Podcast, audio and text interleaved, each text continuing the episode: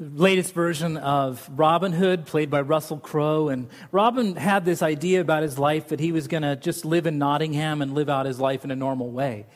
And then he had this sort of prophecy or this thing that came on him, it seems like from God, that said he should rise and rise again and help lambs become lions. That's what happens when God's plan takes over in our lives. If you're listening to us today, or if you're here for the first time, we welcome you to Highlands. We hope you feel this fellowship of the Spirit that's being developed here. We especially welcome those listening in Helsinki, Finland. Hard to believe that we actually have listeners in Helsinki, but we welcome you this morning. I don't speak Finnish. I do speak Danish, but I won't speak anything in Finnish, so I don't offend a whole country. But we uh, do welcome you this morning, and we are on our fourth message of our series called Words of Wisdom. And we've been looking for the last uh, four weeks, uh, three weeks today and fourth week, and we're going to continue this summer at the book of Proverbs. And I hope you take this book as a personal devotional this summer. A lot of people ask me, Graham, where do I begin in the Bible? I mean, it just seems so intimidating. And I would say, if you're awake in the middle of the night at two in the morning, pick up the book of Proverbs. It's like a one sermon sentence, and you can just read it and get all kinds of meaning out of it. Last week was fourth of July, and we looked at how our job as a country is to defend the weak. And when we have done that as a country, when we've taken care of the poor, when we've helped the needy, we've been a great country. And we found that idea not from, like, Thomas Jefferson, but we talked about how that came from, of course, Jesus, who said, take care of the least of these. Before that, Solomon and Abraham. This is a part of our faith, helping those who need help. And the reason we do that is not just because like it's like a nice thing to do, it looks good on a flag. It's because there's no way that we can actually help others more than Jesus has already helped us and will continue to help us in our lives. Heard about this pastor's wife that was at home one day, and she got a knock on the door from this really kind of seamy character. He had these big, big lamb chop uh, sideburns, and he didn't seem like a nice man. And he came to her and said, uh, ma'am, I just need to tell you that I'm really upset about the poor. And she said, well, I am too, but why are you here? And he said, well, I'm really upset about one particular family of poor. He, the father has died. The, the mother is sick. There are nine kids. They are sick. They are about to be thrown out onto the streets, and they can't pay their rent. And this, the afflictions of the poor are just so great. And she said, I know, but why are you here? She said, he said, well, they, they have to pay their rent, and it's four hundred dollars, and they can't pay it. And she said, okay, who are you? I'm the landlord, he said. So we... Uh, We have to be careful about sometimes about people who come to us with real needs that aren't real needs. But just know that you're going to be burned now and then when you help others. You are just going to be burned, but that's not a reason not to do it. One of the things I love so much about the summer is a time to talk to people about whatever's going on. The fall and the winter are so busy. And so I love, I've had a great summer so far, just getting to know you better. And you've invited me out to coffee and lunches, and I've just loved having conversations with you. And if I was to boil down all of your conversations that you've had with me this summer, the one theme that I would say that comes through to me is that you feel that the plans that you once had for your life have kind of come to a halt. That the plan that you had for your life has just changed in some strange way. Just a couple of examples. I talked to a, a woman who works for the state, and her plan was to retire in one year, just one year. She had one year left to get pension. The state came to her and said that they were going to terminate her today, and then she wouldn't get a pension, or she could continue to work for another five years for a lot less money. What was her choice? Her plan just changed. I know of other people in retirement who planned to just go on vacation, one vacation after the other, and this was going to be the just the wonderful time for just kicking back in their lives, and they've had to alter that plan recently. I know of people who were planning for families, or people who were planning to be married, who've had to make alterations in those plans, and And it goes on and on. I know people who were planning to move from teacher to being a principal, and, and maybe from a principal to being a superintendent. And that hasn't happened because of the things that have happened in the world. So what I want to talk about today about is how you and I continue to plan in the midst of uncertain times. Our text today is a text that is written five hundred years before Jesus by Solomon, who wrote, and this has been an ongoing debate. By the way, the notion that God has an exact plan for your life is an ongoing debate. And it's a debate within people who have good faith. There are some people who believe that God exactly plans every move of your life. The left turn that you took at the stop sign, that was God's plan. Anna, being here, the seat that you chose this morning was God's plan. Other people believe that life is sort of this big coloring palette that God says, here, here, here are several crayons. You sort of do is what you want within these boundaries, and it's okay. We had a staff retreat this last year, and we had even a division on the staff. We had the Griffinites, the Katy Griffinites, who believe that God has an exact plan for your life. And we had the Foxites. The Foxites believe that God has given you a boundary and that you can sort of develop within that boundary what you want. So it's fine to have that debate. And that's the debate that Solomon enters into two thousand five hundred years ago. I want you to think about the plan that God has for your life, or maybe how that has changed. And let us look at the text, what we're going to learn today. We're going to raise the lights, not to make you feel self-conscious, but to help you read your Bibles if you've brought them today. It's also on the screen on each side. Listen to God's word. This is what Solomon says about plans. To man, he says, belong the plans of the heart, but from the Lord comes the reply of the tongue. The notion here is, and again, whenever you see the word man in the Bible, it means man and woman. To us belong the plans of the heart. I'm loving this Genesis Bible study. We just started Genesis last week and Wednesday noon. If you have half an hour, come to our Wednesday noon Bible studies. And I love what God said to Adam. He said, here's a garden, do with what you want. Cabbages, tomatoes, grapes, whatever you want. Don't touch that tree, but everything else you can do. That's what God says to you and I. Make a plan for your life. Do what you do what you want, as long as you don't touch that one tree. But then he says, the, from the Lord comes the reply of the tongue. I love that. It's like saying God has the final say. We plan, God has the final say. It continues. And all a man's ways seem innocent to him, but motives are weighed by the Lord. All of our ways seem innocent to us, right? I have a daughter, Haley, who just turned two, and I used to think that my job as a dad was to just be compassionate and caring, and I've realized that my new job is to just keep her alive. And so the other day, she said to me she wanted to ride on her rocking horsey. She said, horsey, horsey. I said, fine. She said, backward horsey, which meant she wanted to be backward on the horsey. It seemed fine, so she did that. Then she said, backward horsey couch. That meant she wanted to ride backwards on the rocking horsey on the couch. That seemed a bridge too far. Then she said, backward horsey couch daddy. Well, could I let the kid down? So, anyway, it was fine until mom came home. All the plans of our lives seem good to us. Backward, horsey, couch. But they don't always seem good to God. Notice I also love the word motives here. The motives are weighed by the Lord. It isn't just like what we want. It's like what, why we want it. God determines whether our heart is right about why we want something. And it continues, commit to the Lord whatever you do and your plans will succeed. Again, this isn't like like a drive-through, like calling orders into God and saying, I want this and this and this. This is actually saying to God in regular conversation, this is what I have plans for my life. What do you think?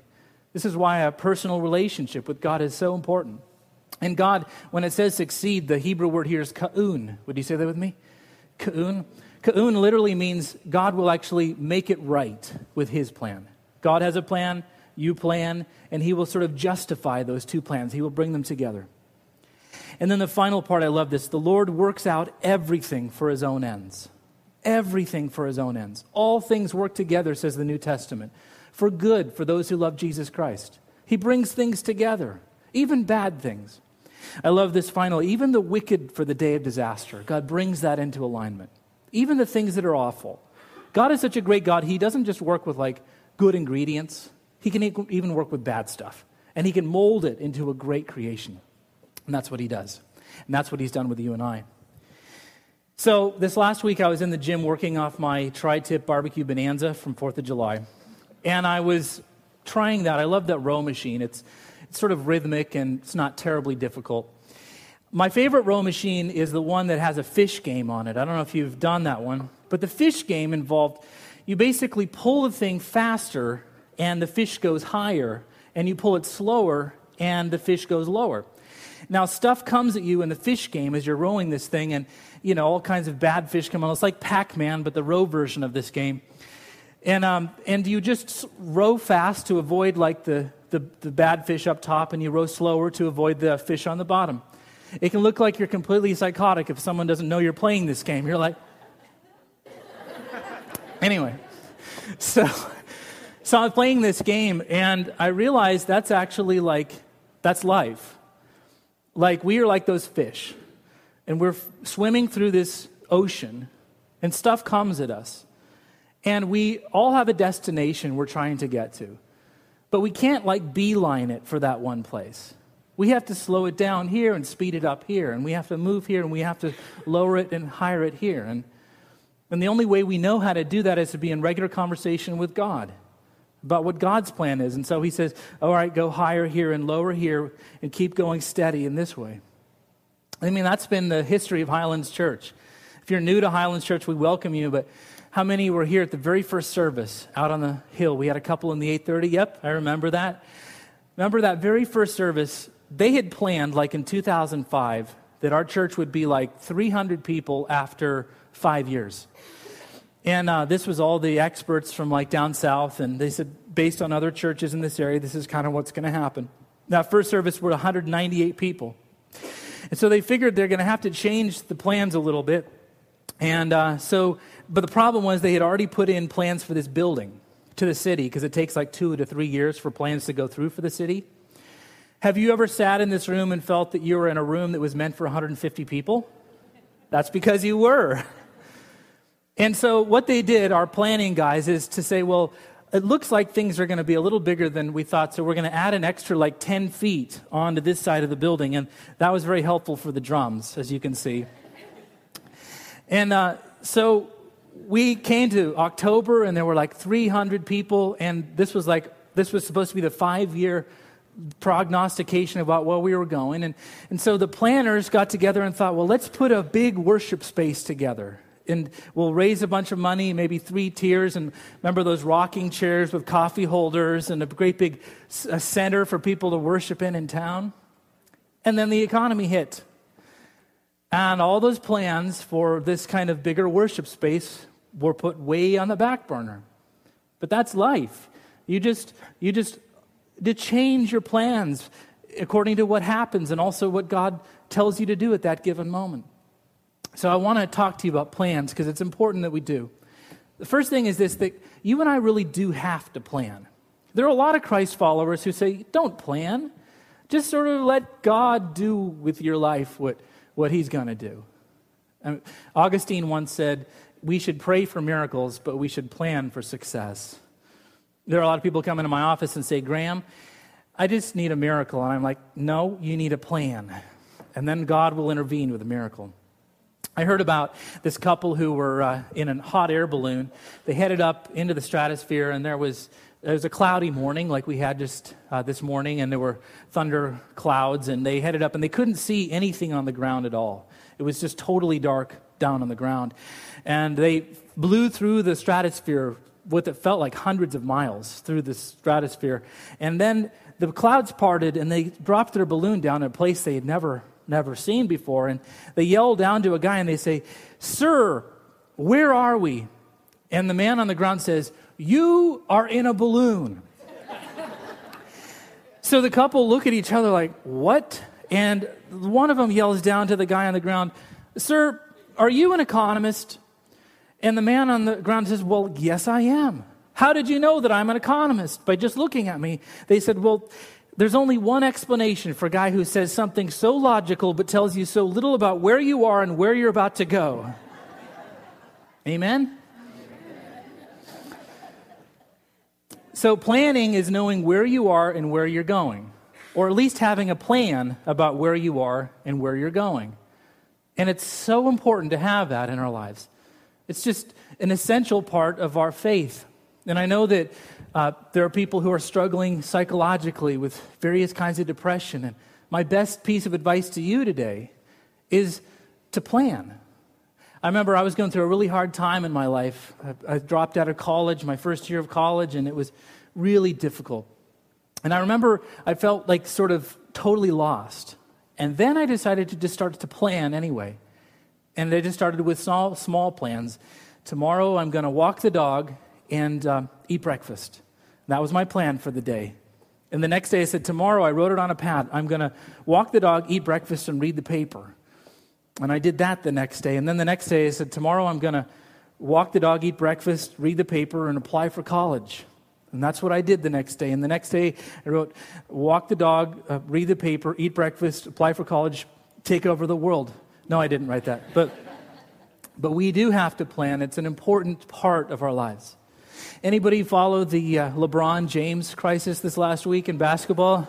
I'm sorry, many of you live in Cleveland, I hear that. LeBron James was supposed to go to one of four teams, right? Four teams wanted LeBron James. The Miami Heat wanted him, the Chicago Bulls wanted him, the, who else helped me? New York Knicks wanted him, and of course, the Cleveland Cavaliers wanted him. Now, three of those teams had a plan for what they were going to do if they didn't get LeBron. Three three figured, well, it would be nice to have LeBron, but if we don't have LeBron, it'll be okay. One didn't have a plan. Their whole plan was LeBron. Not just for the team, but for the entire state's economic infrastructure. The city council were praying for LeBron. That was their plan. That's not a plan. And one team didn't get that player, the plan, the team that didn't have the plan for anything else. We've got to have a plan in our lives, and God wants you to have that. That's number one. Number two is this. When your plans fail, and they will sometimes, when your plans fail, it is time for God's plans to take over. So many people, as soon as their plans fail, figure, it's over, I'm done, I've done my best, and it's done for. I actually am encouraged sometimes when the plans that I make don't work. Because literally I say, okay, let's see what you've got. This was my plan. What was your plan for my life?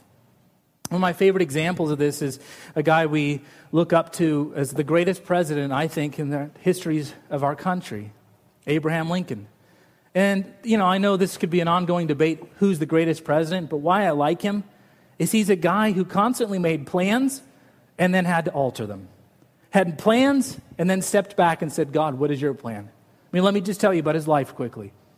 In eighteen thirty-two, he wanted to be elected to state legislature. It wasn't God's plan. In eighteen thirty-three, he failed at business. He wanted to be a businessman. It wasn't God's plan. God's plan was for him to be a postmaster. Whoopee. In eighteen thirty-five, he fell in love with a woman. He, his plan was to marry her. God had plans for him to marry someone else. In eighteen thirty-six, his plan was to get through life. He had a nervous breakdown. But God's plan was to elect him to Illinois State Senate.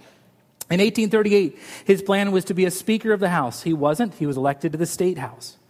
In eighteen forty-three, he was defeated for Congress. He had plans for Congress, but his God's plan was for him to start a law practice.